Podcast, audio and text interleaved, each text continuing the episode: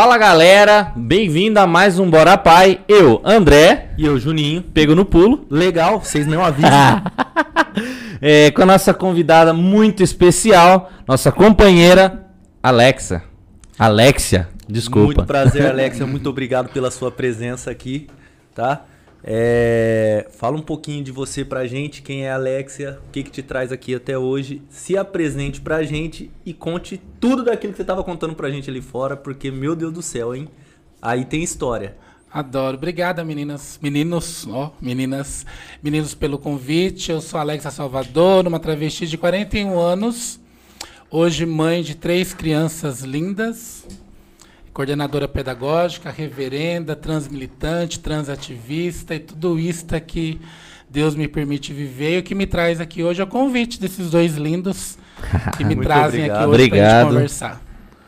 Alexa, eu vou começar com aquela primeira pergunta que eu acho que todo hétero cabaço como eu aqui, burro, burro pra caralho, ai, ai. sempre se faz, né? Explica pra gente um pouco a diferença entre trans, é, travesti, LGBT, é, essas siglas, né, que já foi GLS, já foi LGBT, virou LGBTQI+, e aquela coisa toda, e que muitas das vezes a gente tem é, dificuldade ainda de poder lidar com, com isso tudo.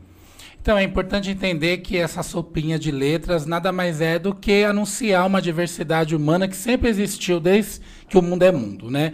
Então antigamente a gente tinha o tal do GLS, né, o gay, a lésbica, o tal do simpatizante. E hoje a gente chega no LGBTQIA+.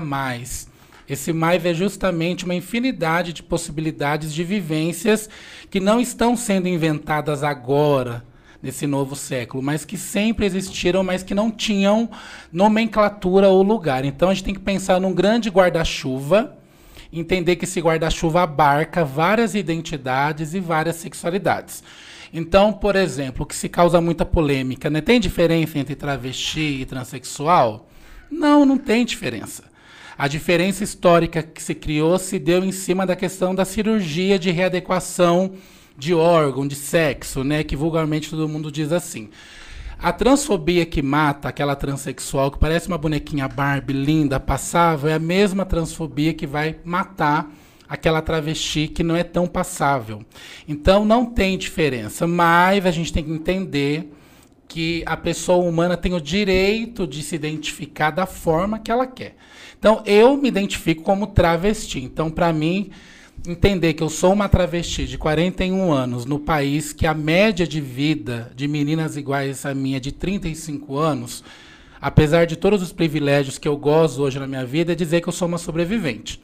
Então, transexual não é simplesmente aquela pessoa que passou por um processo cirúrgico e tem lá uma neovagina, como se diz, né? Sim. Ela tem uma vagina. Eu não sou cirurgiada, não quero fazer cirurgia, mas eu tenho duas filhas trans que possivelmente vão querer fazer cirurgia.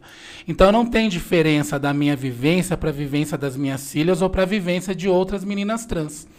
Então, o que vale sempre é a regrinha de ouro. Perguntar para a pessoa como ela gostaria de ser chamada, quais os pronomes que ela gosta de ser tratada. Então, acho que isso a gente consegue já começar a politizar as pessoas e ensinar, porque o senso comum ainda é gritante.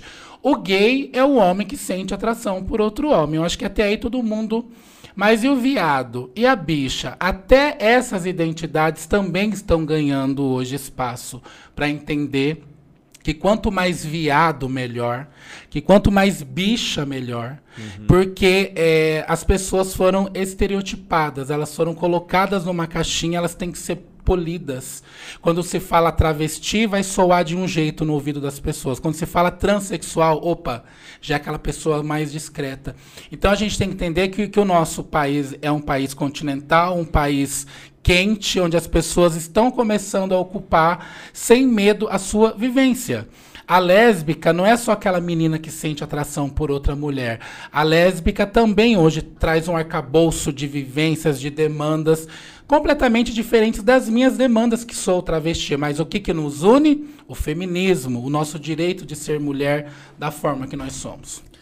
Você falou aí da questão dos seus filhos, né? É, que é um assunto bem sensível para todos nós que temos famílias, filhos e tal. Explica um pouco pra gente, né? é, como que foi essa questão para você conseguir adotar, para você ter os filhos, né? É, e também é, é, há aquele estereótipo de que se a pessoa é gay e ela adota um filho, naturalmente esse filho vai ser gay também, né?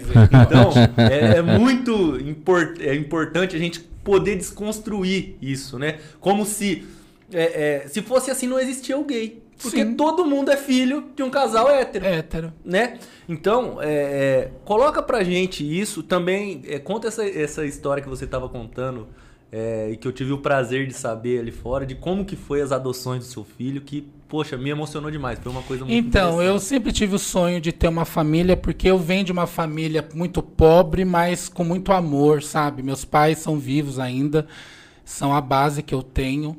E eu, desde pequeno, falava que eu teria três filhos, mas nem eu imaginava que seria da forma que é hoje, né? E em 2015 eu conheci o Gabriel, que é o meu primogênito, num- numa visita a um abrigo. O Gabriel é um menino que hoje vai fazer 17 anos, que na época tinha de 9 para 10 anos, um menino com deficiência e que não fazia cocô. E ninguém queria adotar o Gabriel. E quando eu cheguei perto do Gabriel, ele me adotou. Ele foi capaz de olhar para mim, e ele não viu uma travesti. Ele não viu uma desajustada social. Ele viu a mãe. Nossa. Ele viu alguém que era capaz de olhar para ele e amá-lo. Foi isso que o Gabriel fez comigo. Só que até então, até hoje, inclusive, o Gabriel não responde por ele. Né? O meu filho tem várias demandas, ele não responde por ele. E eu comecei então a mergulhar junto com meu marido no universo da adoção para entender como se dava, mas eu também trazia ali preconceitos da adoção, que são preconceitos que hoje eu milito contra. Né? Hoje eu tenho assim, vários grupos de adoção, não só no Brasil, mas em vários lugares do mundo, que pegam a minha história como referência.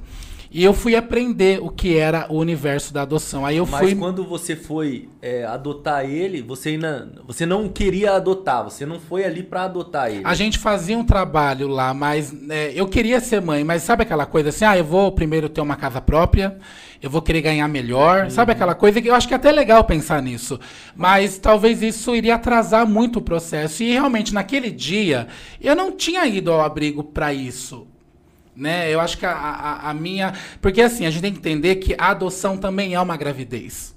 E a gente passa por todos os processos de uma gravidez no- do útero, né? E quando eu conheci o Biel, é, eu fui mergulhar nesse, nesse universo e eu tive que fazer o que todo mundo faz quando quer adotar. Ir para a fila do Cadastro Nacional de Adoção. Só que quando eu fui buscar na literatura, no movimento LGBT, histórias de travestis ou mulheres trans que já tivessem adotado, eu não encontrei. Encontrei sim algumas histórias que foram frustradas, algumas histórias que juízes não deram a guarda para essas mulheres. Aí eu pensei, qual juiz louco vai dar a guarda de um filho para mim? Eu fiquei com medo. E eu conheci uma arcanja, eu gosto de dizer que ela é uma arcanja, que é a doutora Cecília Coimbra, do grupo Acolher em Mariporã, que falou: não, Alexia, de fato não tem, mas você vai ser a primeira e eu vou te ajudar. E de fato, essa advogada, ela não me cobrou um centavo, ela tomou toda a causa para ela. Ela ficou do meu lado junto com o do Roberto, fez todo o processo. A gente foi se habilitar. A psicóloga lá do fórum me entrevistou umas cinco vezes porque ela queria entender. Ela falou: Alexa, já faz 22 anos que eu estou nessa cadeira entrevistando mulheres cis, né? Porque eu era uma travesti. É, e agora chega aqui você querendo ser mãe. E eu falava pra ela: Mas qual que é a diferença? É porque eu não tenho o mesmo órgão genital que a senhora e eu não vou poder ser mãe, exercer uma maternidade. Maternidade não é amar, não é cuidar, não é proteger, não é educar, não é preparar para o mundo, não é passar valores. Eu estou disposta a fazer isso. Mas ela fez eu voltar várias vezes e na última consulta ela chorando me pediu desculpa falou que eu era um tempo de vanguarda para ela e que ela tinha que entender que eu sim, eu já era mãe. E, e eu disse isso para ela. Eu falei, mesmo que a senhora indefira o meu pedido, o Gabriel já é meu filho. Não é um documento que vai dizer que ele não é. Então, eu acho que isso tocou muito ela, mexeu muito com ela. E no dia 6 de outubro de 2015, eu saía do Fórum de Mariporã com um documento É, é assim, eram duas situações novas. Um era a primeira travesti que saía de um fórum com um documento dizendo que tinha a guarda daquela criança para fim de adoção, porque você já não sai do fórum pai e mãe daquela criança. Depois tem um processo a ser cumprido. E eu, e eu não tinha os documentos certificados. Eu não, embora eu me apresentasse como Alexia, o meu documento não era Alexia. E a juíza super respeitou, fez o documento todo com Alexia. Então, uma travesti preta viver aquilo naquele momento, em 2015, foi algo inédito. E no ano seguinte, toca o telefone, uma juíza de Pernambuco, já botou os Guararapes, Alexia, eu vi lá no Globo Repórter que você tem o sonho de ser a mãe de uma menina trans. Eu acho que eu tenho essa criança aqui. Em três semanas eu preparei, fiz empréstimo, amigos ajudaram, eu fui lá para Pernambuco Nossa. buscar a minha filha, que, tinha de 9 história. para 10 anos, uma menina trans.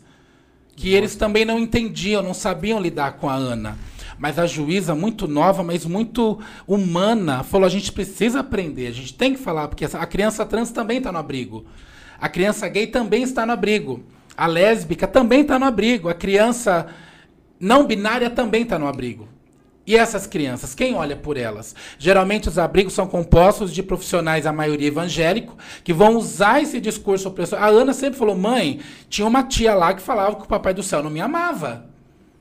A minha filha já tinha passado por todos os tipos de violações que uma criança não poderia passar, e ela estava dentro de um lugar respaldado pelo Estado, que deveria garantir não só a integridade física da minha filha, mas a integridade emocional, psicológica dela. Sim. Então a gente vem embora com a Ana, a Ana se torna a nossa segunda filha, e seis meses depois a juíza fez algo inédito também no Brasil, que foi, na hora que finalizou o processo, ela já alterou os documentos da Ana. É Ana Maria de Assis Evangelista. Nossa senhora. Opa, o Assis é da minha mãe, gente. Eu dei o nome da minha mãe, Ana Maria Evangelista Salvador. Né? Então, assim, é, a- é, ela fez valer o direito da Ana. E no ano seguinte, de novo, a mesma história. Ou seja, eu queria três filhos, Deus me deu três filhos. Toco meu telefone de algum lugar aí, né? Que eu ainda não posso falar, porque a minha, a minha caçula está em processo ainda. E o juiz falou: eu tenho uma menininha trans de sete anos que já faz, inclusive, acompanhamento no ambulatório em São Paulo. E eu peguei meu carro e da minha casa até aonde a Daisy estava, era uma hora de carro, eu cheguei, o juiz me deu o termo de guarda e eu vim embora com a Daisy. Nossa, que, que daí história nasce sensacional. Nasce a família transafetiva, porque até então se fala da família homoafetiva. Aham. Né? Tudo bem, os gays são pioneiros, as lésbicas, mas a gente tem que entender que as composições familiares não são mais a de Hollywood. Né? São composições diversas. É a avó que cria o neto, é o tio que cria o sobrinho, é a travesti que adota, é o homem trans que adota. É o amor que é a base da família e não É. uma, um quadradinho, uma caixinha que Justamente. define, né? E a gente traz essa pauta. Eu fui vice- vice-presidente da Braf por dois mandatos, entreguei agora o cargo ano passado, que é a Associação Brasileira de Famílias Homotransafetivas, que nasce famílias homoafetivas e se torna transafetivas por causa do saudoso João Neri. Né, ele estava no mesmo congresso que eu e eu também dizendo não, tem que ser homo-transafetiva. Então, a família transafetiva existe. A criança trans existe. Ninguém aperta um botão em determinado momento e fala, hoje eu sou travesti. A gente sabe que é desde criança que a gente percebe que não é igual o outro. E não ser igual ao outro também é legal, é bom, é saudável. Aham. O Brasil é país da diversidade, né? A gente tem tudo dentro do Brasil, tudo, tudo, tudo, tudo de todos, os- todas as situações possíveis e a gente conseguir ignorar essa parte da sexual, sexualidade, né? É, é, é algo muito Muito louco, muito, louco triste e, ainda. e muito assim complicado para uma cabeça de uma pessoa que é fechada como a minha, não sou fechado porque eu quero, mas por criação, né? Então a gente, é bom essa, essa aula hoje, né, Juninho, para pra galera que tá assistindo a gente aqui. É só que a gente tem que estar disposto a aprender também. Tem que estar né? disposto. A gente Porque- está disposto a aprender e, a- e uma coisa que eu já aprendi hoje. Antes de qualquer coisa, não tenta adivinhar. Isso, Pergunta. pergunta, né? é porque a gente Pergunta, viu né? aquele caso do, do Big Brother, né? Da, Kalina, né? da, é, da Lina, que ela tem um ela gigante escrito na testa e a pessoa ainda. Ainda é capaz de olhar e falar ele, dele, ele não aquele. se re- é, é- é se recusar, né? É não e querer assim, aprender. desculpa, é- eu acho que aqui que foi de propósito. Eu, nada me tira da cabeça que é de propósito, porque eu é também muito. não duvido, porque a- a- as pessoas às vezes entendem que transfobia é só o ato de bater e de matar, não, gente. Eu costumo dizer sempre, quando eu acordo de manhã, eu tô lá no templo sagrado que é a minha casa, a minha família, eu tô protegida. Quando eu abro o meu portão, eu me deparo com uma sociedade que não foi feita para mim. Nem para mim, nem para as minhas filhas. E nem para o meu filho, que é um menino cisgênero também, mas que é deficiente, que é preto. Então, essa sociedade a todo momento vai dizer: ah, foi sem querer. Não é sem querer. Uhum. Não dá para você olhar para mim com um batom desse tamanho na minha boca, um brinco, gasto não sei quantos silicones e falar para mim, ele. É ah, por favor, meu amor. Por favor. É Quem muito, é você na fila da tadinha? Né? É, é, muita afronta. É. Às vezes dá até uma canseira, meninos, de ter que explicar, mas tem hora que eu respiro e falo, se eu parar de explicar, quem vai explicar? Exatamente. Eu falo para as é, minhas e... filhas, a gente tem que explicar a todo momento e não desistir. E é, e é incrível, porque às vezes o cara fala assim também, ah, mas você não pode perder a paciência, você tem que me explicar. Meu, tem o Google hoje, né? Tem. Você pode ir lá Google. buscar informação. Você pode ir atrás de outras pessoas. Nós não fomos atrás de você Sim, lá em Mariporã para vir aqui explicar pra gente. Fala com a gente, explica para nós, porque é, eu, a, nós, nós temos um público, nós temos uma categoria, a gente precisa falar sobre o assunto com as pessoas e muitas das vezes você vai falar a pessoa. E eu acho que é importante também outra palavrinha aqui, a palavra cisgênero. Vocês são dois meninos cis, o menino que está ali na edição é o menino cis. O, e o que é a pessoa cisgênera? É a pessoa que nasce e se identifica com o seu sexo que foi atribuído no nascimento. Então vocês nasceram meninos e o médico disse, ó, é menino porque tem o pipi. Pronto. Aí vocês vão crescendo e vocês vão se identificando com o seu papel social. Uhum. A pessoa trans é o contrário. Eu também nasci com o pipi. Só que eu não me identifico não só com a questão de ter um pipi, com o papel social que o pipi vai ser obrigado a desempenhar numa sociedade, que é de ser homem, patriarcal, chefe de família, ditador, uhum. assediador, estuprador, não é assim que geralmente Sim, acontece? Machista. Não, machista, impostor. então para mim isso não rola. Uhum. Então, cis é contrário de trans. Então, pessoa cis, cisgênera, trans, transgênera. Nossa, que aula, hein? E para quem não. não sabe, ela também é professora de português. Coordenadora de escola. 17 anos de sala Quanto de aula. Tempo? 17 anos. Fala um pouquinho pra gente como, é, é, da sua carreira acadêmica até claro. aqui. Você, você, começou a estudar, saiu da, da escola, foi direto para a universidade? Não, como eu, que foi? A, eu saí da vida? escola e fui fundar uma comunidade de vida para acolher moradores de rua lá em Mariporã. Era o ano de 98, 99. Essa questão da pauta social sempre teve presente em mim. Eu larguei tudo. E naquela época, quando a gente fala do ano de 98, quando você falava assim, ah, eu sou professora de informática, era top, né? Uhum. Era top falar que você. E eu, eu larguei tudo, juntei alguns irmãos da. que eu, eu, fui, eu nasci e fui criada na Igreja Católica. E a gente fundou Sua uma comunidade. família, é, quando você se é, identificou né, como é, travesti, qual foi o, o, o abalo que sofreu sua família? Foi, Ou não foi, sofreu nenhum abalo? Sofreu, claro que sofreu. Seria hipocrisia dizer que não. Acho que e toda com, família sofre, né? Com quantos anos foi? Então, quando eu consegui fazer a minha transição foi aos quase 32 anos. Hum, muito tempo. Foi tardia. Foi ontem, gente. E você já tinha você já tinha se formado tudo? Já, já tinha. Eu eu fiz primeiro letras, uhum. depois eu fiz pedagogia, depois eu cursei teologia. Então, hum. são, são, as minhas três formações acadêmicas. Você tem três graduações. Filosofia eu comecei, mas não entreguei trabalho, não terminei, que eu fui seminarista, né? Fiz PUC Campinas, uhum. mas eu não, é, não concluí. É, assim, eu te interrompi, tá? É, então, você foi lá fazer a, a, as ações sociais, é, né? Fundamos uma comunidade de vida. De vida. Uhum. Aí fiquei ali uns dois, três anos dentro da Igreja Católica, né? Fazendo tudo pela Igreja Católica. Aí vou pro seminário para ser padre porque desde pequena eu sempre entendi que eu tinha uma vocação espiritual. Desde pequena. Então, eu fui para a igreja sozinha com sete anos. A minha família é católica, mas não são pais católicos praticantes, como dizem, né? De estarem ali uma vida comunitária. Então, eu cresci dentro da igreja. Mas em algum momento também eu entendi que a igreja começou a exercer um papel opressor em cima de mim. Porque eu vou me descobrindo LGBT numa cidadezinha que não tinha uma travesti ali de dia para eu ver a figura de uma travesti. Então eu cresço sem ter, eu sabia o que eu sentia, mas o que eu sentia para mim era dito que era abominável, que Deus não gostava daquilo. Uhum. E que se eu não abrisse mão da prática e daquilo, eu iria para o inferno. E quem quer ir para esse tal inferno que enfiam na cabeça da gente? Ninguém quer. Ninguém quer. Então você pensa uma criança Sofrer. ouvindo isso, depois uma adolescente, uma adulta, ou seja, eu era frustrada. Vou pro seminário. Quando eu inicio a filosofia, aí que eu vou me libertar. Aí que eu vou falar não. E foi aqui em Campinas, numa volta de um simpósio da PUC, que a van do seminário passou por um ponto de prostituição. Tem vários em Campinas.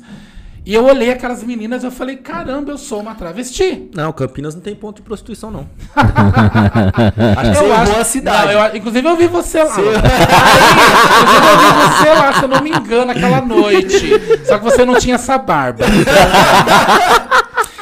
Então, assim, é, eu. co- Conseguiu. Eu, Conseguiu, Juninho é, eu perdeu ali, era ele, perdeu sim, ali. Era ele, era ele, era ele, era ele. Era Essa você, parte aí, Matheus. Tem como? Tá ao vivo. ah, não acredito. Mas assim, foi muito louco. É claro Tá também. bom, que- era eu, tá? Eu assumo. Claro, claro. E que bom, né? Você é um homem que assume que faz, né? A gente tem que entender também, deixa eu abrir um parênteses. Gente, homem que sai, que ama travesti, que transa com travesti, ele não deixou de ser homem. Ele não deixou de ser hétero. Né? As pessoas precisam entender isso, né? Não deixou de ser heterossexual. É homem, disso, né, é André? homem, é claro que É. você sabe, né? Inclusive, a minha amiga falou que ela, ela, ela tá esperando lá. Então, quando eu olhei aquelas Sou meninas- casado, pelo amor de Deus. Mentira, amor. Tá brincando. Brincadeira. Ó, Eu não sei de nada. Aí, foi o ponto aqui que pediu pra eu falar.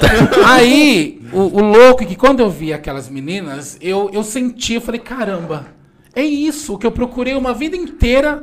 Eu, eu achei. Então, eu também não achei certo continuar no seminário. se- Para de rir de mim, hein? Ó, ele tá me olhando Ele aqui, ó. Ele tá me olhando, hein? Olha lá. Aí, Ai, você me fudeu, só isso. eu não fiz nada. Não sei nem se eu vou pra obra Não, vai sim, vai sim, vai sim. Aí eu, eu entendi que eu era aquilo. E aceitar quem eu era foi, foi libertador demais. Mas não foi simples. Eu saio do seminário decidido a chegar nos meus pais e falar, então, né? Eu não sou o menino que vocês. Primeiro Isso- que eu tava deixando o seminário, né? Então já, já- era o desgosto. Isso já aos, aos- perto dos 30 Já. já. Não, eu Você falou tava que- com 24 anos. Ah, 24. 24 anos. Aí. É a hora decisiva. É, ah, louca. Também bebeu água de Campinas, né, gente? Acabou, né? Se- não, Bebeu, água andou pelos vales de Campinas, acabou. Aí, só que quando eu lembro que naquela noite que eu chamei os meus pais no quarto com as malas ali do seminário sem desarrumar, eu falei, pai, mãe, eu preciso falar uma coisa. E eles não estavam entendendo nada. E eu não consegui falar. Quando eu comecei a perceber que a minha mãe já pegou e pra ela tava ok, mas o meu pai não. É claro que o meu pai percebeu o que eu tava falando. Eu achei melhor falar que eu era gay. Eu, eu fui. Eu, eu acho que eu- o tempo passou, eu tô com 41 hoje. Eu vi que eu fui inteligente sem ver que eu tava sendo inteligente. Eu falei, eu vou preparar o meu pai primeiro, que é o meu pai, meu herói, é meu amigo, meu pai é tudo na minha vida. E como que eu vou já romper com ele aqui? E enfim, gente, foi assim, dos 24 aos 29 eu fiquei naquela coisa andrógena, é, não é. Aí tinha a minha malinha pra sair escondida, dava os meus perdidos, porque eu queria viver, eu tava, eu era nova, sou nova, né, gente? Graças a Deus, como diz a Inês Brasil, né? Então, conheço o meu marido. Fazendo baldeação na Sé, no dia 1 de maio de 2009, Festa do Trabalhador, tô eu lá, Festa na. Praça da República, minha bandeirinha, conheço o Roberto. Roberto é gay, Roberto é homossexual, Roberto não é hétero. E a gente começa um namoro. Aí eu falei, puta que pariu, agora eu comecei um relacionamento, não sendo quem eu sou. E a gente resolveu casar. Foi naquele momento que o Supremo liberou as uniões estáveis. A gente foi o terceiro casal no Brasil a ter uma união. Um mês depois, uma certidão de casamento. A gente conseguiu converter o documento. Aí eu conheci a ICM numa busca do Google. Conheci a ICM, me encantei, que é uma, que é uma igreja inclusiva afirmativa, e vou casar com o Roberto. Só que o Roberto começou a perceber que eu não estava feliz. Eu não estava feliz, eu chorava, meu cabelo começou a cair, eu comecei a engordar, eu não dormia. E um dia eu falei pra ele, é, a gente vai ter que parar por aqui, porque você é gay e eu sou trans, né? E eu não dá mais. Ele falou, e onde eu vou enfiar o amor que eu sinto por você? Né? Então, se você vai fazer a transição, eu vou ficar com você. Porque tudo que eu tinha lido e casais que passaram por isso, um deixava o outro ir embora. Aí ele, a gente continuou junto até hoje, né? A gente é pai, pai e mãe dos três filhos, mas esse, a transição não é só da pessoa. Meu pai teve que transicionar, ele, ele levou o tempo dele de transição. Minha mãe transicionou rapidinho. Os amigos transicionam e tem os amigos que você vai ver que não são amigos, que não vão te entender. E ninguém tem que aceitar ninguém. Hoje, antes eu brigava muito por aceitação, agora eu não quero que ninguém me aceite. Quero que me respeitem. Você não é obrigado a me aceitar, mas você tem o dever de me respeitar. Nossa. Nossa. Tocando. Olha, gente, mas não era ele naquele ponto. tá? Eu me equivoquei.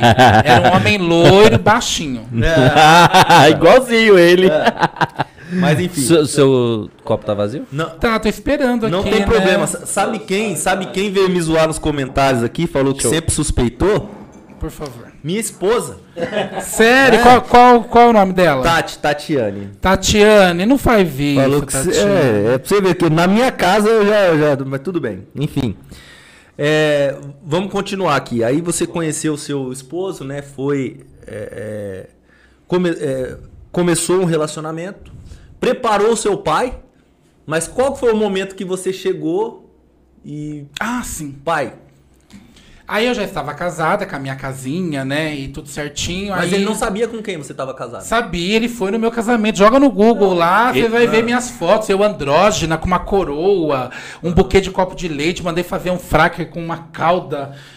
Que ainda não era Alex, eu tava naquele momento de transição. O, o, o meu pai sempre foi um parceiro.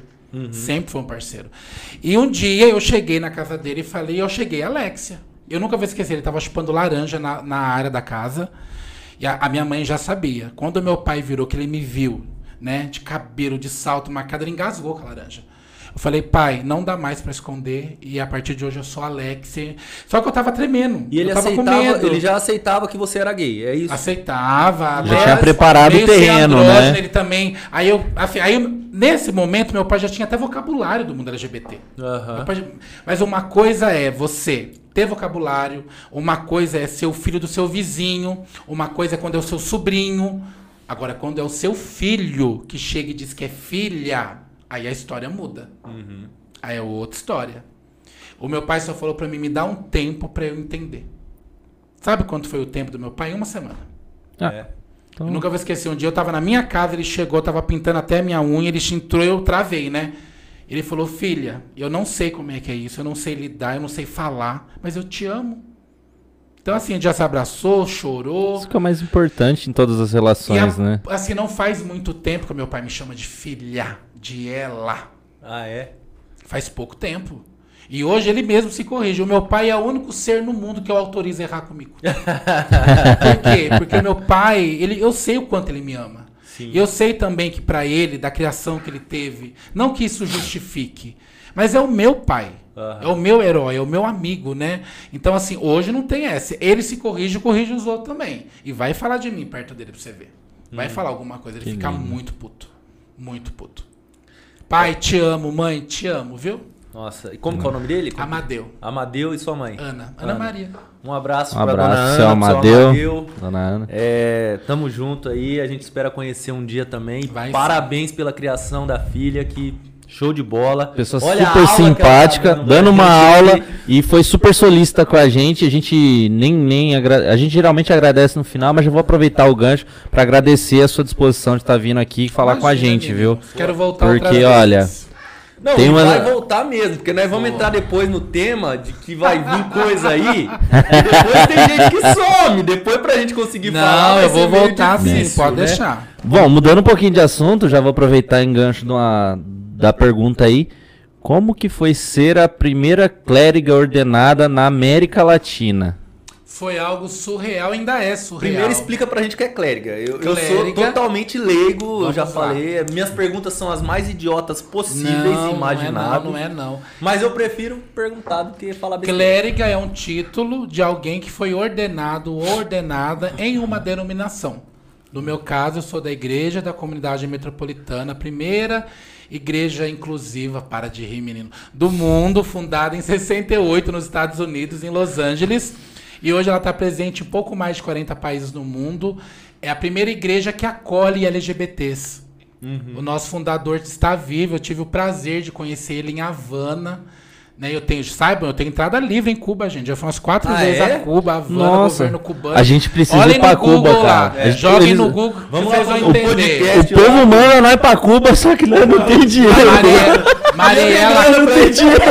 Mariela Castro é uma amiguíssima. E assim, é, mas tirando a brincadeira, né? E lá em Havana, numa conexão, eu conheci o Troy, que é o nosso fundador, já hoje está muito idoso, que fundou a Metropolitan Community Church, que hoje está no mundo inteiro, é, que, é, que é uma igreja cristã.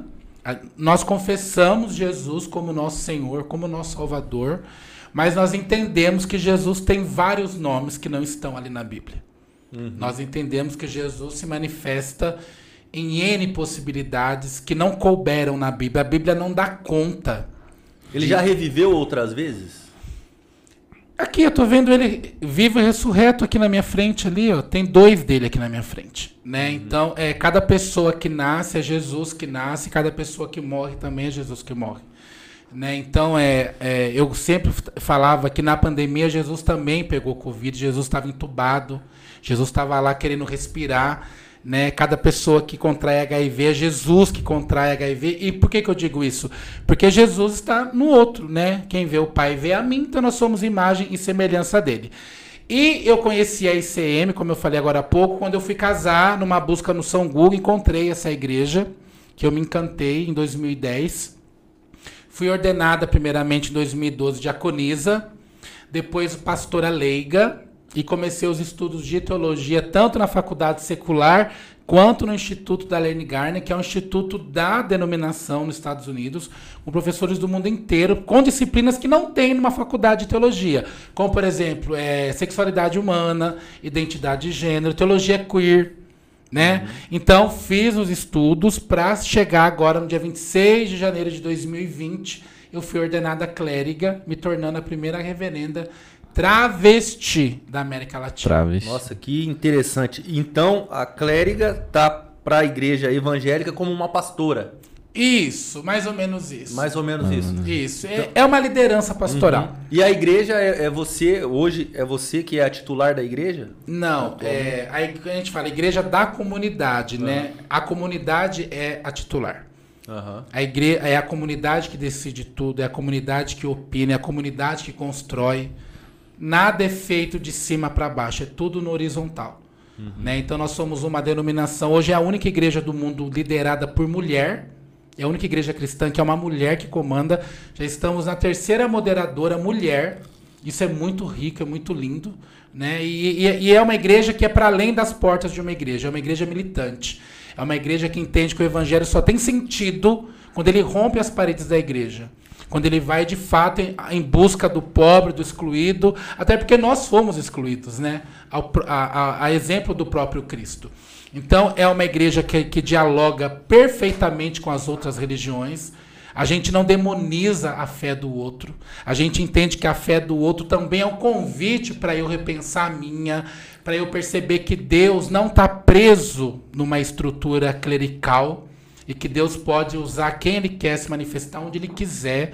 E a gente gosta muito de colocar Deus no feminino porque esse Deus masculinizado ele é opressor. Aquele Deus do Antigo Testamento velho, com o cetro na mão, que manda matar os primogênitos no Egito. Parece que não é o mesmo Deus que sorriu em Jesus Cristo, que falou: ame os seus inimigos, divida o que você tem com quem não tem. Então, é esse Jesus que sorriu para mim. Esse Jesus que eu também digo que é travesti. Por que, que eu digo que Jesus é travesti? Porque se Jesus é homem cis hétero, Jesus é mulher. Jesus é travesti, Jesus é negro, Jesus é índio, Jesus Todos é gordo, Jesus é deficiente físico. Mas quando a gente fala Jesus travesti, as pessoas se chocam. É uma heresia.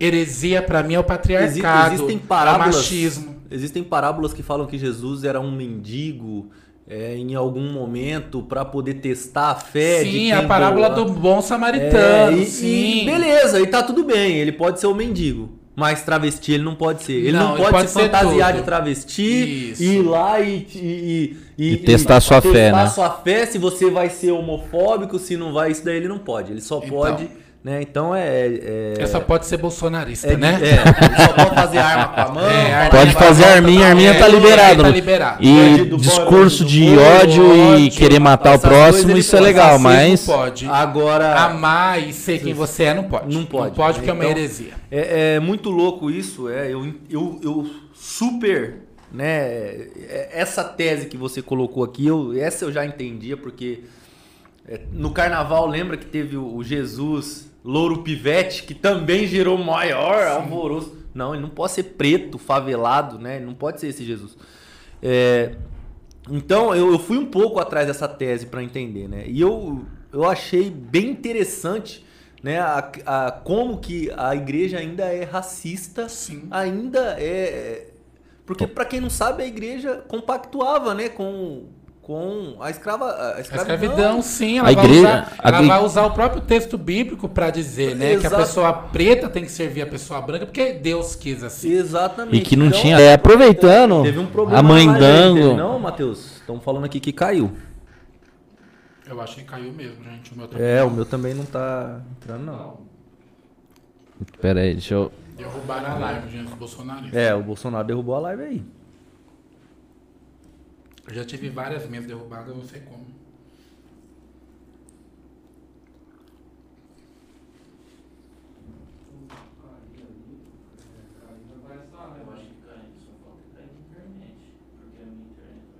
A minha parou também.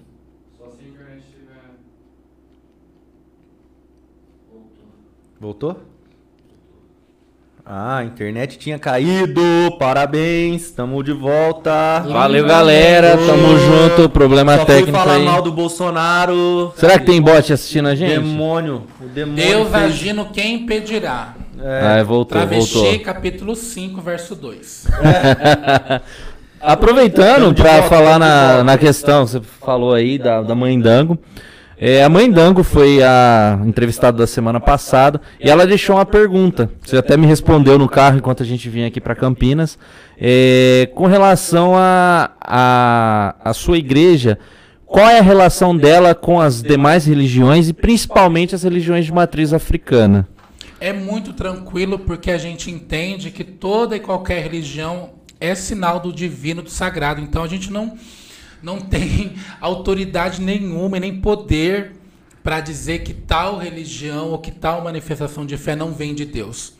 A gente sabe que historicamente o quanto as religiões de matriz africana, principalmente no Brasil, são perseguidas, os terreiros são destruídos. Quase todos os dias a gente vê alguma notícia de algum terreiro que foi destruído, que botaram fogo, que é, é, pegaram aquele sagrado e destruíram. Então a gente não, com- não compactua com isso. E pra gente é tão gostoso. A minha ordenação, André, como eu te falei, tinha pessoas de várias religiões, tinha mãe de santo, pai de santo, budista, tinha gente do Islã, porque a gente entende que quanto mais a gente se unir, mais é o que nos une do que daquilo que nos separa. Então, é mãe dango, né? Mãe Dango. Se você estiver me ouvindo, minha mãe, sua bênção antes de mais nada e dizer que eu quero muito um dia te conhecer e mostrar que é isso que a gente acredita. Né? É, eu não tenho problema nenhum em ir no, no, no axé. É lindo de ver aquelas meninas recebendo os seus orixás, porque é a fé que compõe a vida daquela pessoa. E aonde que eu vou ter o direito de dizer que aquilo é do diabo, gente? Sabe aonde que eu vejo o diabo? Dentro da igreja na boca do crente que só repara na vida do outro, que fala mal do outro, que persegue o outro. O crente que não pensa duas vezes em destruir a honra da outra pessoa. Que excomunga o outro, né? É, Que- aí porque a pessoa foi lá, acendeu uma vela numa cachoeira, porque usa um animal para um sacrifício, ou porque, gente, é o rito da fé daquela pessoa. No Antigo Testamento também não tinha morte de animais. Tinha. Então tá tudo certo. Foi o que ela colocou pra gente, que É, ela o- segue o princípio do Antigo, do antigo É, Testamento. Tá ela falou do certo. ofertório pra gente, né? Explicou bastante. Então não venham com discursos de A e B. Não, gente. Eu acho que o diabo está muito mais próximo da gente do que a gente imagina. E não é no terreiro. O diabo está na igreja. O diabo, eu acredito que o diabo tá na personalidade humana que falha. Sim. A pessoa que falha, que escolhe o, outro- o caminho do mal, né? Que escolhe apontar e não escolhe amar. Eu acho que é aí que tá. que, que, que, que mora, também, né? Também, também. E foi muito, foi muito bacana, muito representativo ter todas essas religiões é, estendendo a mão para você sobre, na, sobre, a minha cabeça, sobre sua cabeça. impondo e confirmando o meu ministério. Ou seja, não foi só. Eu não estava no clube da Luluzinha. Que a igreja tem muito disso, né? Se você não é sim, batizado, sim, você não sim. pode comungar. Se você não é batizado, você não pode cantar no coral. Se você não. Na, Sim. na, na ICM não existe isso. Nós entendemos que todo mundo é sacerdote e sacerdotisa. Então qualquer um pode celebrar o culto, qualquer um pode partir o pão, pode dividir o cálice. Então, para nós, quanto mais diversidade, melhor. Nossa, que Que interessante. interessante, bacana Vamos demais. falar sobre é, homofobia na sala de aula? Vamos. Você já sofreu muito com isso? Já, já sofri muito transfobia, né? É, a escola ainda é o espaço LGBT fóbico até hoje. A escola ainda é o primeiro lugar que vai legitimar é, toda forma de preconceito. Então, quando a gente fala da comunidade LGBTQIA+, por exemplo, o professor tá lá dando sua aula e ele escuta Ô viado, ô bicha. O professor nem vira para trás muitas vezes para ver o que está acontecendo. Agora, se ele escuta um palavrão, alguma, aí ele vai tentar entender. Então, a escola ainda, muitas escolas não têm projetos políticos pedagógicos que debatam a diversidade. Eles não trazem profissionais para debater diversidade, porque tudo é ideologia de gênero hoje em dia. Ah. Então, se você quer falar de feminismo na escola, ah, você está catequizando as, as crianças, você está deturpando a criança. E não é. E eu já sofri muito, somente quando eu faço a minha transição, porque até ontem eu era o professor. No outro dia eu cheguei professora. Então eu não tive problema com o aluno, eu tive problema com os adultos. Com os não- pais. Não, também. Não, se eu falar Também pra não você, teve. não, até hoje Legal. eu não tive, não tem no meu histórico escolar um pai que foi lá e brigou ou que causou. Não tem. Não tem. E modéstia à parte, eu sou uma professora que ama o que faz. Então, o, é, o aluno também percebe o bom professor, Sim. a professora, aquela displicente, o aluno percebe. Então, é, a escola ainda propaga esses discursos, a escola ainda legitima esse, essa prática de LGBTfobia e a escola não quer falar de diversidade. A escola não quer deixar o casal gay abraçadinho no intervalo. A escola não quer deixar as meninas lésbicas abraçadas no intervalo. O casal cis hétero, tudo bem. Então a gente precisa falar disso e criar políticas públicas. Por que, que é importante? Quando você leva o debate para a sala de aula, porque a sala de aula eu entendo que ela é um terreno fértil, tem de tudo, ali você escuta de tudo. Sim. Tudo o aluno leva para a sala de aula, você nem precisa ficar preocupado em que tema eu vou falar, eles trazem o tema para você. Então, um, um desses temas é diversidade de gênero, é diversidade sexual, e tem que falar. Então, é, ser uma professora travesti hoje, com a mídia que eu tenho hoje, mostra que é possível sim. E os pais respeitam. Por quê? Porque eu faço um trabalho pedagógico de humanização. É fácil? Não é. Mas às vezes não é fácil lidar com as pessoas da escola, não é fácil Da lidar. escola. E com de 2018, 2018 para cá, piorou ou Piorou, claro. piorou muito, Piorou né? muito e muito e muito, porque aqueles que não tinham coragem de falar certas coisas pra mim, a partir do momento que o Deus Ebu é eleito, eles se empoderam pra falar. Porque o presidente fala, eu tenho também posso falar, né? Eu tenho lá o representante, então eu posso falar o que eu quero. Então, olha, eu nunca imaginei que eu ia falar isso, mas sabia que eu tenho algo pra agradecer a ele? Eu tenho. Tenho algo pra falar obrigada. Alguma Você sabe quem são as pessoas agora. ele me mostrou quem é quem um na por fila um, do quem pão. é. Exato. Isso foi Isso na é minha verdade. família. Isso foi na igreja. Isso foi no trabalho, no bairro que eu moro, na cidade que eu moro. No próprio movimento LGBT tem bolsonarista, por incrível que pareça.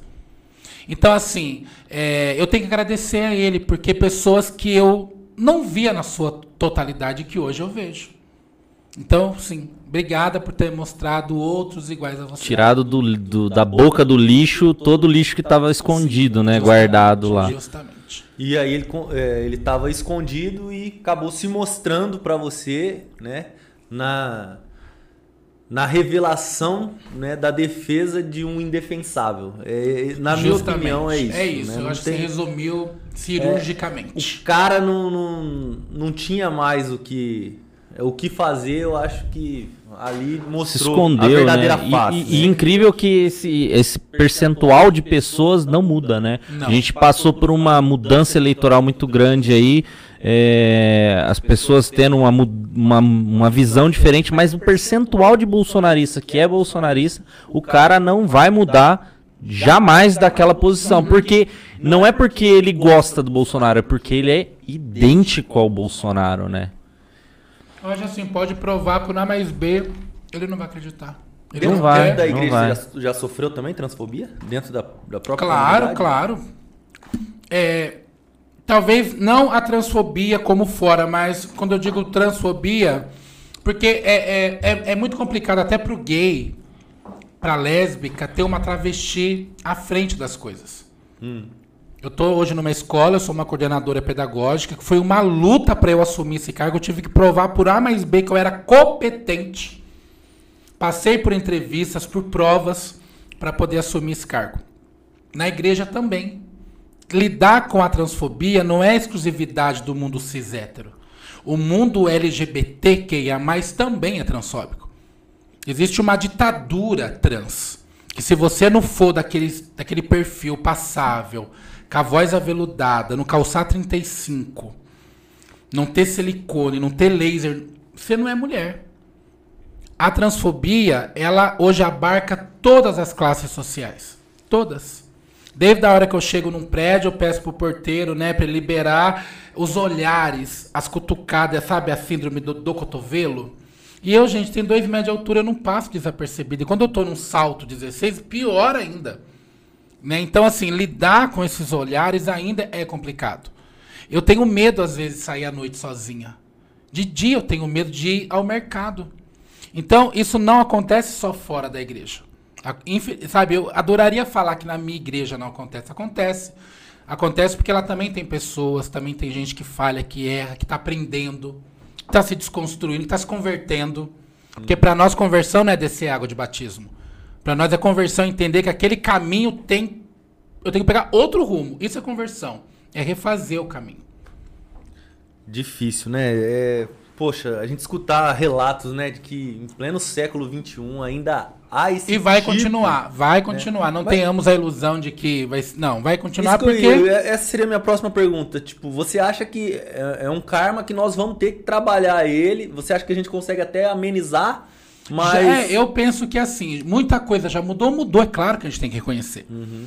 É, há, há 20 anos atrás, você pensar numa professora travesti, Uhum. numa reverenda travesti, numa mãe travesti, é, numa deputada travesti, uma vereadora travesti, Sim. em atrizes que assumem quem são. Hoje nós temos uma vereadora travesti em Belo Horizonte, né? Temos a Duda, a Duda Scar, Scar, Scarlabete, acho que eu falei errado o nome dela. a É, E Duda. ela foi a mais votada. Foi a mais votada a da mais história. da Em São história. Paulo tivemos a Erika Hilton, que foi a mulher mais votada no Brasil. Uhum. Né? E é uma travesti. Em 2018, elegemos lá a Erika Malunguinho. E outras também. Então, assim, é, a gente está ocupando lugares que historicamente nunca nos foi aberto as portas. E quando não abre, eu entendo que eu tenho que ir com o meu pezinho 44 e, E abrir, abrir, e abrir né? essa porta. porta, aham. Você entendeu? Então, assim, é uma luta. Eu tenho duas filhas trans que eu ensino elas todos os dias. Eu falo, meninas, é, a única coisa que a mamãe pede é que a gente tem que estudar muito. Estudem tudo, leiam tudo que vocês puderem. Tentam adquirir o máximo de conhecimento, porque isso não vão tirar de vocês. E é isso que vai salvar a vida de vocês um dia. Mas mesmo com todo conhecimento, com toda proteção, a gente sabe que a transfobia, ela chega e mata. Ela mata. É, e, e- e se vocês olharem bem, o Brasil é o país que mais mata travestis e transexuais do mundo, mas também é o país que mais consome pornô travesti. E são informações do próprio RedTube. Ou seja, uma dualidade entre desejo, curiosidade e ódio. E esse ódio, qual que é a fonte dele? É a religião. Um homem pegar na mão de uma travesti na luz e falar, é minha esposa, o cara tem que ser muito, macho. Muito macho. Aham. Não é questão de ser homem apenas. Macho. Entendeu? Então, assim, e a religião fomenta esse tipo de discurso. É muito. Gente, quem nunca assistiu Orações para Bob, já assistiram? Não. Assistam, tá lá no YouTube. É um fato real. O filme é feito em cima de um fato. Inclusive aparece a minha igreja lá. O menino desse filme vai até a MCC. Resumindo, é uma mãe fundamentalista que tem um filho gay. E ela não aceita que o menino é gay. É um longa? ou É um curta? filme. É um filme. E não vou dar spoiler, mas o filme não é sobre o Bob. É sobre a mãe fundamentalista que vai fazer todo um processo. Ela vai passar por uma dor, ela vai fazer todo um processo para entender quem era o filho dela até ela descobrir que o menino não era doente. A doente era ela. Assista Orações para Bob, põe uma caixa de lenço do lado. O filme é, tem no YouTube com legenda em áudio em português. mesmo? É, lindo. E, e o filme traz muito isso pra gente, né? O quanto que a gente precisa se desconstruir. Gente, eu sou uma travesti de 41 anos que eu tô me desconstruindo até hoje. Eu tô me libertando de amarras que a sociedade também põe pra mim. Amarras que eu não quero mais pra minha vida, não quero mais. Sabe, hoje eu sou, eu quero ser dona de mim. E eu sou dona de mim. Dona de mim, não tem mais essa de alguém mandar em mim. Nós mulheres, sejam cis ou trans, precisamos entender que homem não tem que mandar na gente.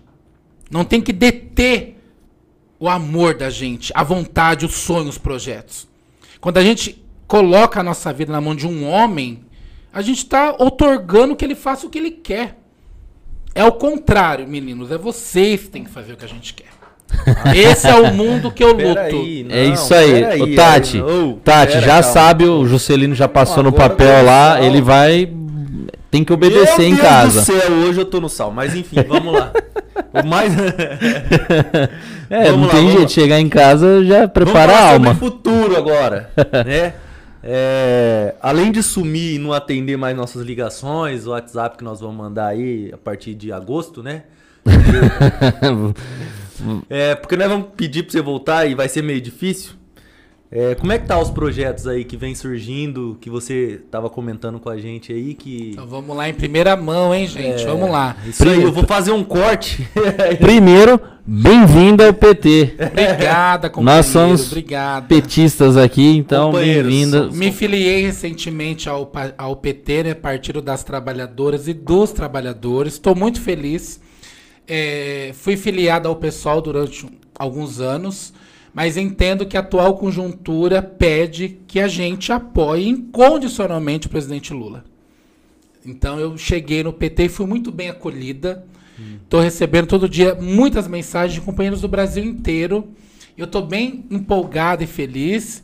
E agora, no mês que vem, eu vou estar anunciando, então, oficializando a minha pré-candidatura a deputada estadual pelo PT.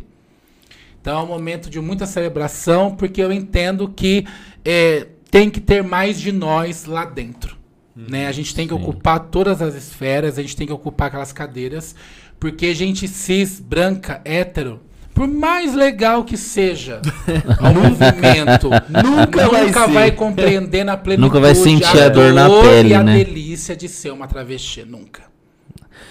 É por Alexa, isso que eu estou vindo. Uma dúvida que eu tenho. Eu sei que muitos bolsonaristas também falam as atrocidades do tipo, mas o movimento gay é enorme. A gente sabe que tem muito gay, lésbicas, transexuais, tudo. Por que não há uma organização de montar uma bancada maravilhosa lá LGBT na, na Câmara, igual esses imbecis montam a, a BBB, Bala Boi Bíblia? É, a Bíblia, O que, né? que que acontece? Qual que é a dificuldade do movimento Aí de, eu tô de me conseguir criar? até hoje qual é a dificuldade. Eu, eu penso que de repente faltam elementos como mais unidade, faltam unificação de pautas. E às vezes a gente chega lá sozinho. Então a gente tem lá, por exemplo, uma deputada que chegou sozinha, a vereadora que chegou sozinha, né? Mas o próprio movimento LGBT também entendeu de 2018 para cá, assim, ou a gente elege os nossos, Ou ou a gente morrer. vai continuar debaixo da chibata desse povo. E eu fico no meio do chumbo grosso, gente. Por quê? Todo dia eu escuto assim, quase todo dia. Ah, mas como que ela é uma reverenda? Ela é cristã. Olha o que o cristianismo fez com os LGBTs. ela sofre da síndrome de Estocolmo. Eu falo, gente, aonde está escrito que eu não posso ser cristã? Eu, sendo travesti, luto pelo direito de ter o direito. Aí eu escuto os meus pares dizer que eu não posso. Ou seja, É a sociedade cis hétero dizendo que eu não posso ser cristã, não posso ser mãe, eu não sou mulher, eu não sou porra nenhuma. Aí vem os meus pares e vão dizer pra mim, você não pode ser reverenda. Ah, você pode ser mãe de santo, você pode ser budista, você não pode ser nada, mas cristã não. Cristã tá. Aí eu me deparo com uma bancada da Bíblia, que é a maioria, em tudo quanto é casa legislativa, é a maioria, que eles se unem, eles se unem mesmo. E é enorme, Pra forte. eleger. E aí você, ah, mas eu não voto. Eu não voto em pastor. Eu não voto em pastor. Eu não voto em padre. Ok. Mas quem é esse pastor? Quem é essa pastora? A gente tem o pastor Henrique Vieira, gente. Se o homem daquele um dia se candidatar a algum cargo político, quem é o doido que não vai votar no homem daquele? Fudido. Padre Fudido. Júlio Lancelotti. Brabo. Padre Júlio, Nossa, maravilhoso. Mas aí estaria certo, sabe por quê? São cis e héteros. Vai a travesti, a travesti colocar o nome dela lá pro, pro pleito. Não dá. Reverenda A Alexia. reverenda.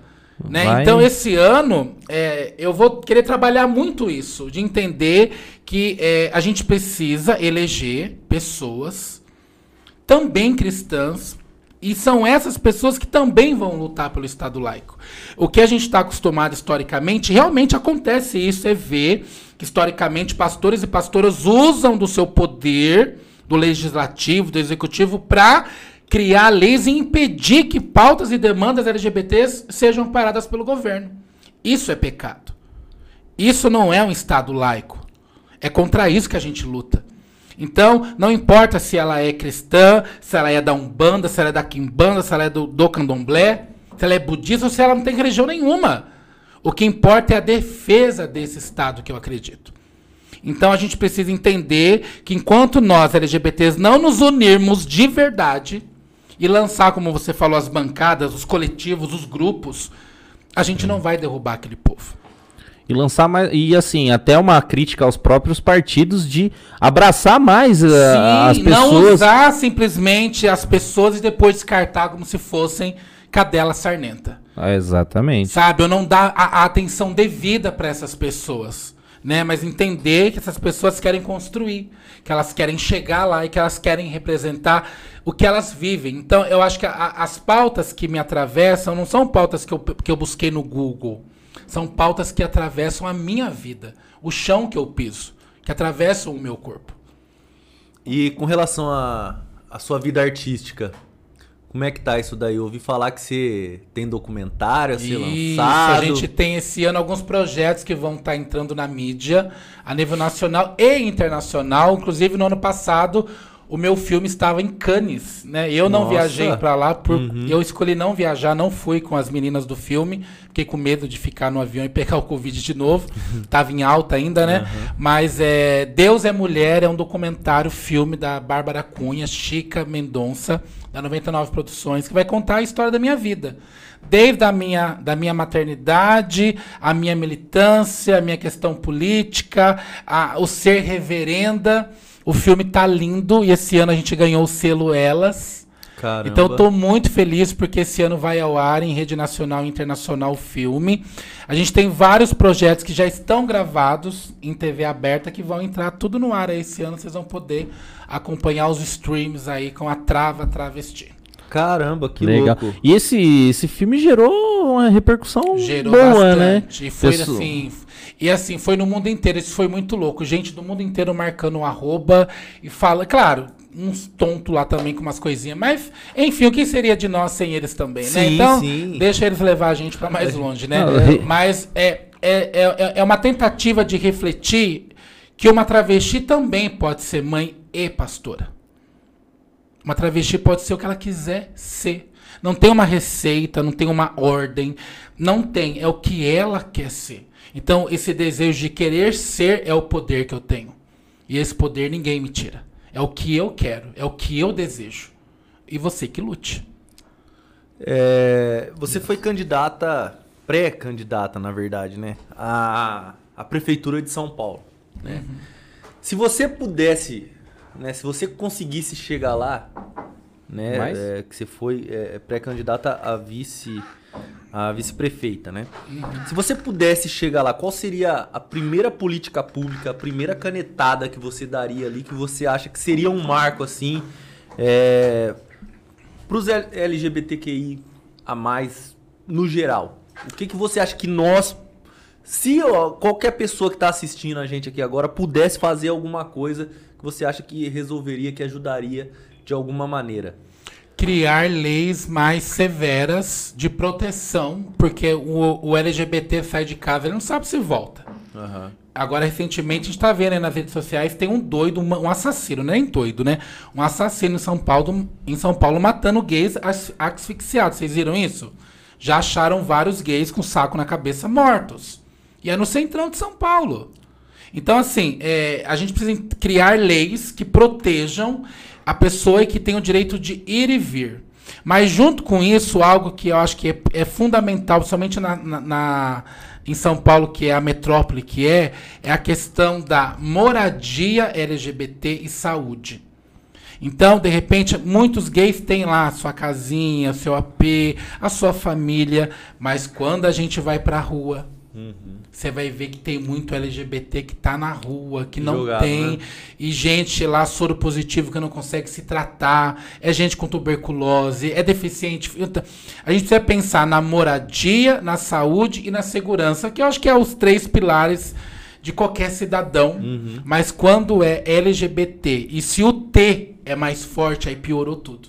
É, e, a, e a- Porque assim, é, a gente fala dessa discussão, o povo pode falar, ah, mas também tem muitos héteros que estão aí nas ruas e tal. Mas o, o, o travesti, muitas das vezes, ele está jogando, jogado na rua é, por uma condição de ser travesti, simplesmente. Né? A família não aceita, é, empregos ficam mais difíceis, né? ficam muitas das vezes escassos.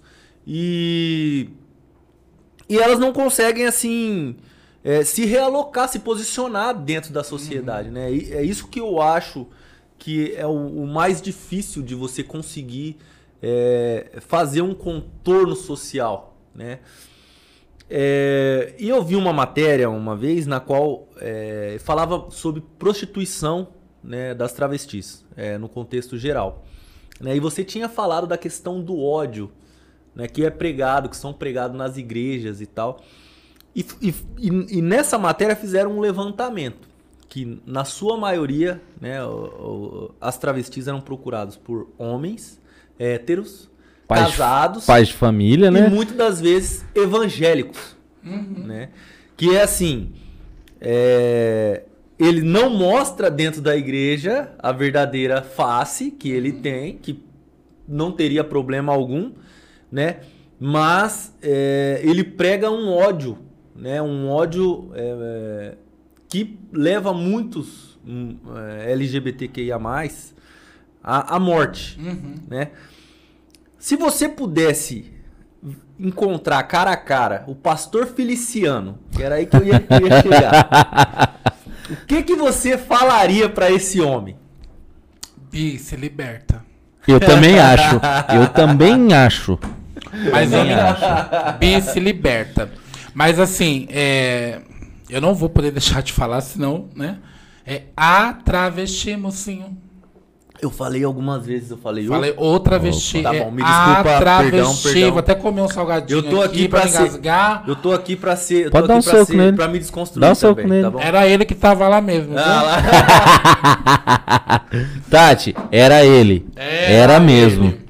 Então, Eu falaria- você acha que ele tem ali é um amor reprimido ali, é um Não, eu tô brincando aqui, né? Mas assim. Olha que feio falar de boca cheia. Ah, relaxa, tá em eu, casa. eu, olha, tá aí uma coisa que um dia eu queria, quero fazer assim, olhar bem pra ele e falar, cara, o que que acontece com você? Qual o seu problema, né? Qual o seu problema, né? Qual que é o tamanho do seu pé? Entenderam, né? Porque assim, não dá pra entender. Eu sei que ele vai defender ideias e posicionamentos que a, a igreja dele, aquilo que ele aprendeu, mas não dá mais pra ele dizer que não sabe, não dá mais pra ele dizer que, que, que não entendeu. Ele entendeu sim. É uma escolha dele ter o, o posicionamento que ele tem. E assim, ele carrega uma multidão, né, gente? Aquele homem que ele fala é lei pra muita gente. Sim. Mas quando eu olho aquele cabelinho dele, quando eu olho algumas coisinhas dele, claro que isso não é prova de nada, mas que tem alguma coisa ali reprimida? Tem, ah, tem, gente. tem. Eu acho que de repente um tripé iria resolver. Você eu acha? acho. Eu conheci muita gente que resolveu. Resolveu? Resolveu. Ficou até feliz. Parou de perseguir. Para de ser chato, Acabou, né? Porque quem ama não incomoda os outros, sabe? Quem. Ai, enfim, né? Meus filhos estão ouvindo, mas assim, mas quem ama não, não enche o saco dos outros. Aham. Vive bem, eu acho que ele não é feliz, não. Ele não é feliz. Porque não dá pra ser feliz perseguindo as pessoas. Não dá pra ser feliz sendo um capitão do mato. Não dá. Não dá pra ser feliz. Eu também queria entender essa questão de pra que perseguir pessoas, pra que, que implicar com a pessoa, cara? Pra quê? E Pra ele que se ainda ganha ele com isso? fala em nome de um Jesus que não é o meu Jesus. Meu Jesus é preto, meu Jesus é da periferia. O meu Jesus falou pra mim: olha, você tem duas túnicas, divide. Se alguém te der um tapa, dá o outro lado. Então, assim, reconstrói a minha igreja, sabe? É esse Jesus que fala comigo, não esse Jesus que, que fica com uma agenda na mão, vendo se você se masturbou, se você saiu, se você foi na balada. Não, não, cara. Esse Jesus é dele. É Feliciano, é dele. Eu acho que ele tem sérios problemas. Eu acho. Mas enfim. Compactuamos aí dessa ideia. Como eu ainda não posso ser presa, né? Então eu vou parar por aqui. É, É, você elege primeiro, aí você vai ter imunidade parlamentar. vamos, vamos falar um pouco aqui das interações que a gente vem tendo aqui, porque senão o povo cobra a gente depois, Uhum. viu? e a gente faz praticamente lê quase todas, né? Quase então, todas, né? O Reinaldo, que é um diretor nosso aqui, um abraço, Reinaldo, tamo junto. É, José Oliveira, que é o Zezinho, também companheiro nosso aqui, tamo junto. É, Evandro Soares. Evandro, beijo, amo. é, ele até comentou aqui que era foi o primeiro casal Ele foi o primeiro. casado, né? No- na no- na Prazer ter O Evandro nossa é um dos meus live. assessores, é da minha equipe. Amo ele e o, e o marido dele, Rogério. Beijos. Um abraço, muito obrigado, um prazer ter você aqui com a gente. Espero um dia poder contar com ele aqui também para poder falar com a gente. Incrível, muito bom. É, a Ivone Gossi sempre tá com a gente. né? Beijos. É, ela é um, um amor de pessoa também, tá com a gente, ela trabalha na CUT, tá. Nossa, é. Sempre sem Nossa palavras. parceira, né? É, o Giovanni também tá com a gente. O Giovanni, o americano, uma ameriquinha lá de, Ameriquinha lá de Minas ele Gerais, tá sempre Minas com a gente. Gerais. Mandou um salve aqui, né? Quebrando tabus, ele colocou. Alexandre Marques. Alexandre boa Marques. tarde. Boa tarde. Boa tarde, Lê. É, tem um comentário da Ivone aqui, um pouco grande. Você não quer ler, não? Vamos lá. Tanto no mundo do trabalho quanto na sociedade é importante fazer o embate pela garantia da promoção do- de direitos às pessoas LGBTQIA+, e que nesse enfrentamento as especificidades sejam, sejam respeitadas. Isso é, é- isso é verdade, né? Tem, é, não é assim como a sigla GLS evoluiu, não é, não dá pra colocar numa caixinha só, né? Toda essa diversidade. Não As pessoas vê como o LGBTQIA+, e fala, não, é, é uma coisa. Não, mas ali dentro tem uma diversidade gigantesca, né?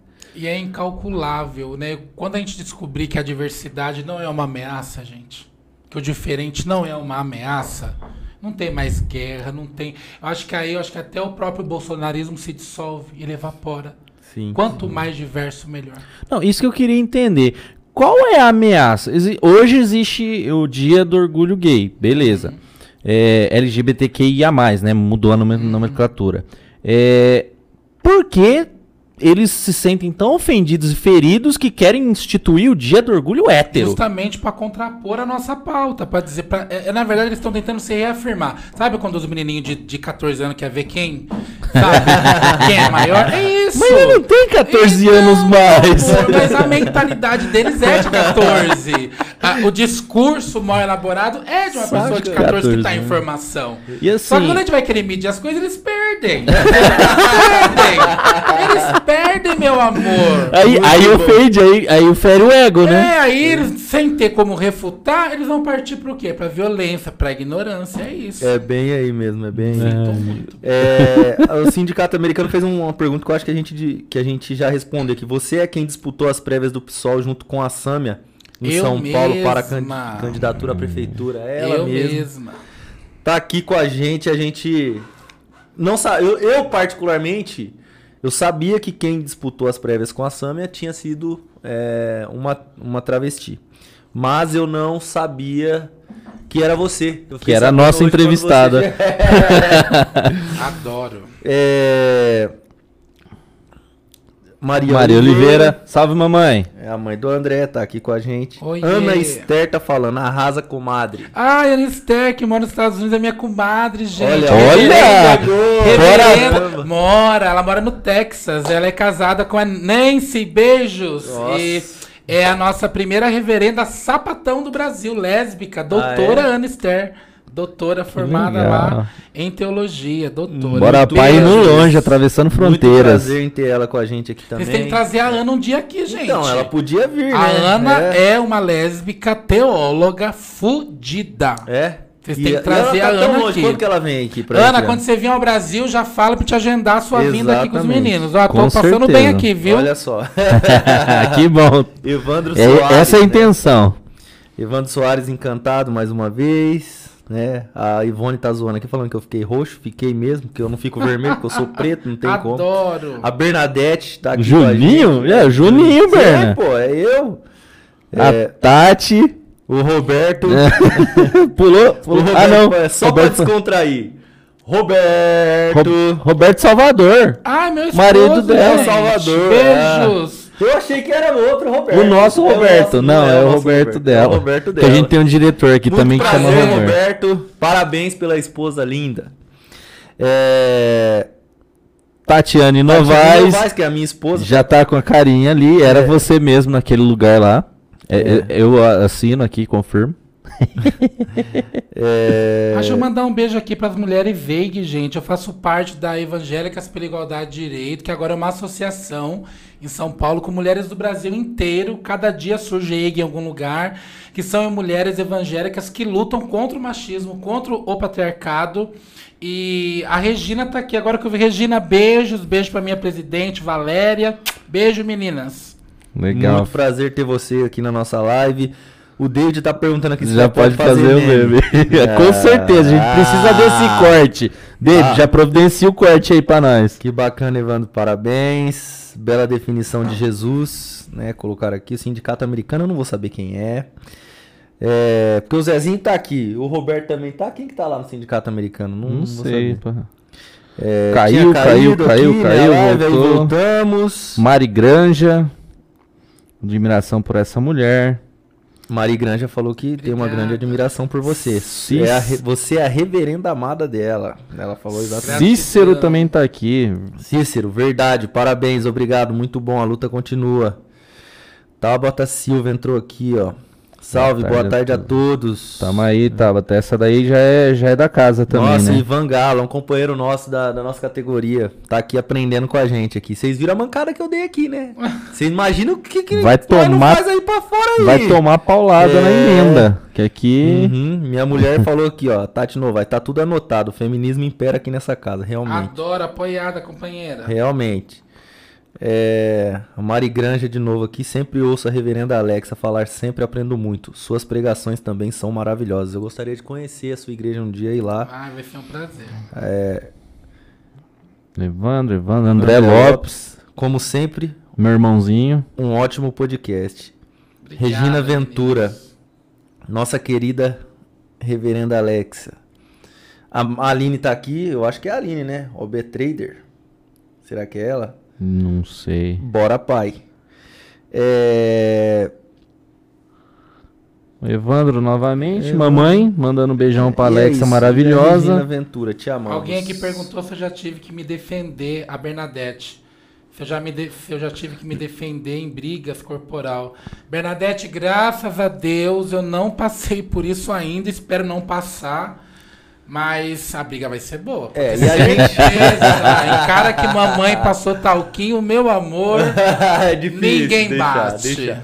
Porque a gente faz tudo isso aqui também pra evitar essas coisas, Uhum. né? Então, a gente tá trabalhando pra que isso cada vez mais diminua, que não Amém. aconteça, né? Uma É, campanha de informação. a né? gente é a faz as sociedade que nossas- eu quero para as minhas filhas. A é gente essa. faz as nossas assembleias, a gente, com todas as nossas dificuldades ainda, a gente procura falar um pouquinho a respeito do assunto, seja do machismo, é, seja da, da homofobia, transfobia. A gente tenta falar um pouquinho de cada assunto, que somos né, todos iguais. Né? Temos gays nas obras, a gente é, eu já vi vários, né? É, lésbicas também. é, Travestis eu não, não me recordo ainda. Mas, é, porque eu- mas eu já bota o uniforme do, é, a do gente acaba pedreiro, então você acaba elas estão travestidas vestidas de, Exatamente. de repente. Estão Mas, Mas, assim, a gente tem na obra. mas com então certeza tem, a obra é uma diversidade Sim, muito sim, grande. muito grande. É, então a gente faz tudo isso aqui para nossa categoria. Claro que a internet é um caminho que a gente sabe que nó- nós não temos controle, então Sim. Uhum. vai furar a bolha, espero que fure também. Vai furar. sim. Mas a gente faz é, para nossa categoria para a gente poder trazer uma informação, trazer um conteúdo novo e conseguir é, fazer um- um- uma educação mesmo, né? Porque a gente precisa reeducar a nossa Claro. sociedade, é o nosso entendimento. E, E a a gente gente- tem uma pergunta que a gente sempre faz e que você Só man- não vai passar batido. Só mandar um salve aqui, o Ney também tá ali, o tá Valdinei aqui. tá aqui, mandou um salve aqui. Tamo junto, Ney. É, Você gostou de de estar aqui com a gente? Claro. E quem você gostaria de ver sentado nessa cadeira aí, conversando com a gente, falando aqui esse papo descontraído, com as perguntas. Com os idiotas, dois, dois idiotas aqui tentando aqui, aprender um tentando pouco, aprender um mas pouco, tentando levar informação também, né? tentando levar Não, informação. amei. Pena que já tá acabando, né? Mas eu queria ver o Lula aqui, gente. Nossa. Lula- ele é o mais bonito. Estamos Eu- esperando, Eu companheiro. aqui. assumir um compromisso aqui, eu sempre falei isso. E vou falar de novo. Se o Lula vir aqui, eu vou pintar o cabelo e a barba de branco, eu vou ficar igualzinho a ele. Você vai pintar. Vou pintar. Se Você ele vai vir, pintar, vai eu pintar. pinto. Você vai pintar. Assim como se o Mano Brown vir, que foi um pedido aqui também. Se o Mano Brown vir aqui, ele vai escolher a frase, ó, eu não tenho nenhuma tatuagem no meu corpo. Ele vai escolher a frase que ele quiser. Eu espero que seja de uma música dele. Acho que- e eu vou tatuar. Eu cara. acho que que ser só uma palavrinha pra tatuar. Hã? Só uma palavra. Inconstitucionalissimamente. Já Nossa, já atravessa o Nossa corpo já.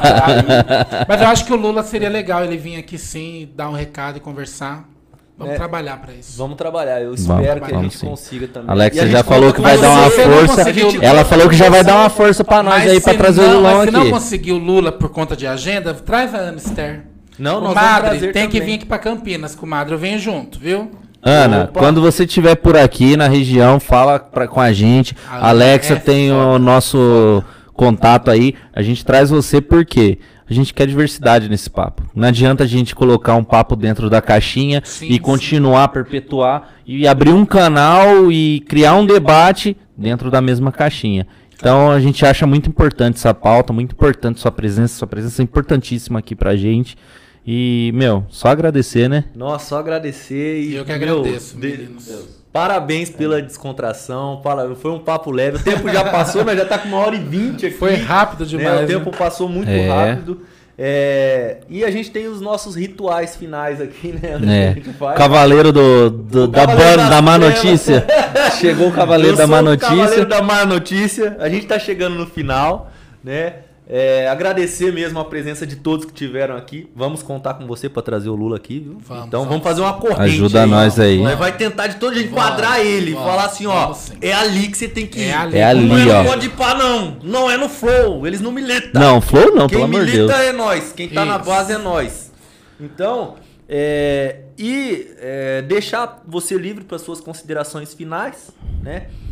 Fique à vontade, fale o que você quiser, o espaço é seu, né? Parabéns pela candidatura, a gente precisa de representatividade mesmo, né? Tem que ter diversidade naquele, naquele espaço maldito que eu gosto de falar, né? Que é a, a Lesp. é, A Lesp é terrível. Ou, ou, ou aquele, Ou aquele Câmara, né? congresso também que a gente briga muito para melhorar, mas que ainda é terrível, né? Então a gente precisa disso. e Eu vou ver você lá com certeza. Espero que sua campanha seja maravilhinda e que você consiga chegar na- é, no- nos objetivos para a gente poder ter as representatividades que a gente E consiga fazer essa luta ir pra cima, Que ir você pra... sabe que não vai ser fácil. Quem Não, somos nós para que falar isso ser para fácil, você? né? né? Mas eu sou travesti, meu amor, então. Então, quem, né, quem Já é nós pra preparada, falar? né? Quem é nós pra falar aqui, né? Que é difícil, de né? Alguma coisa. pra você, É. né?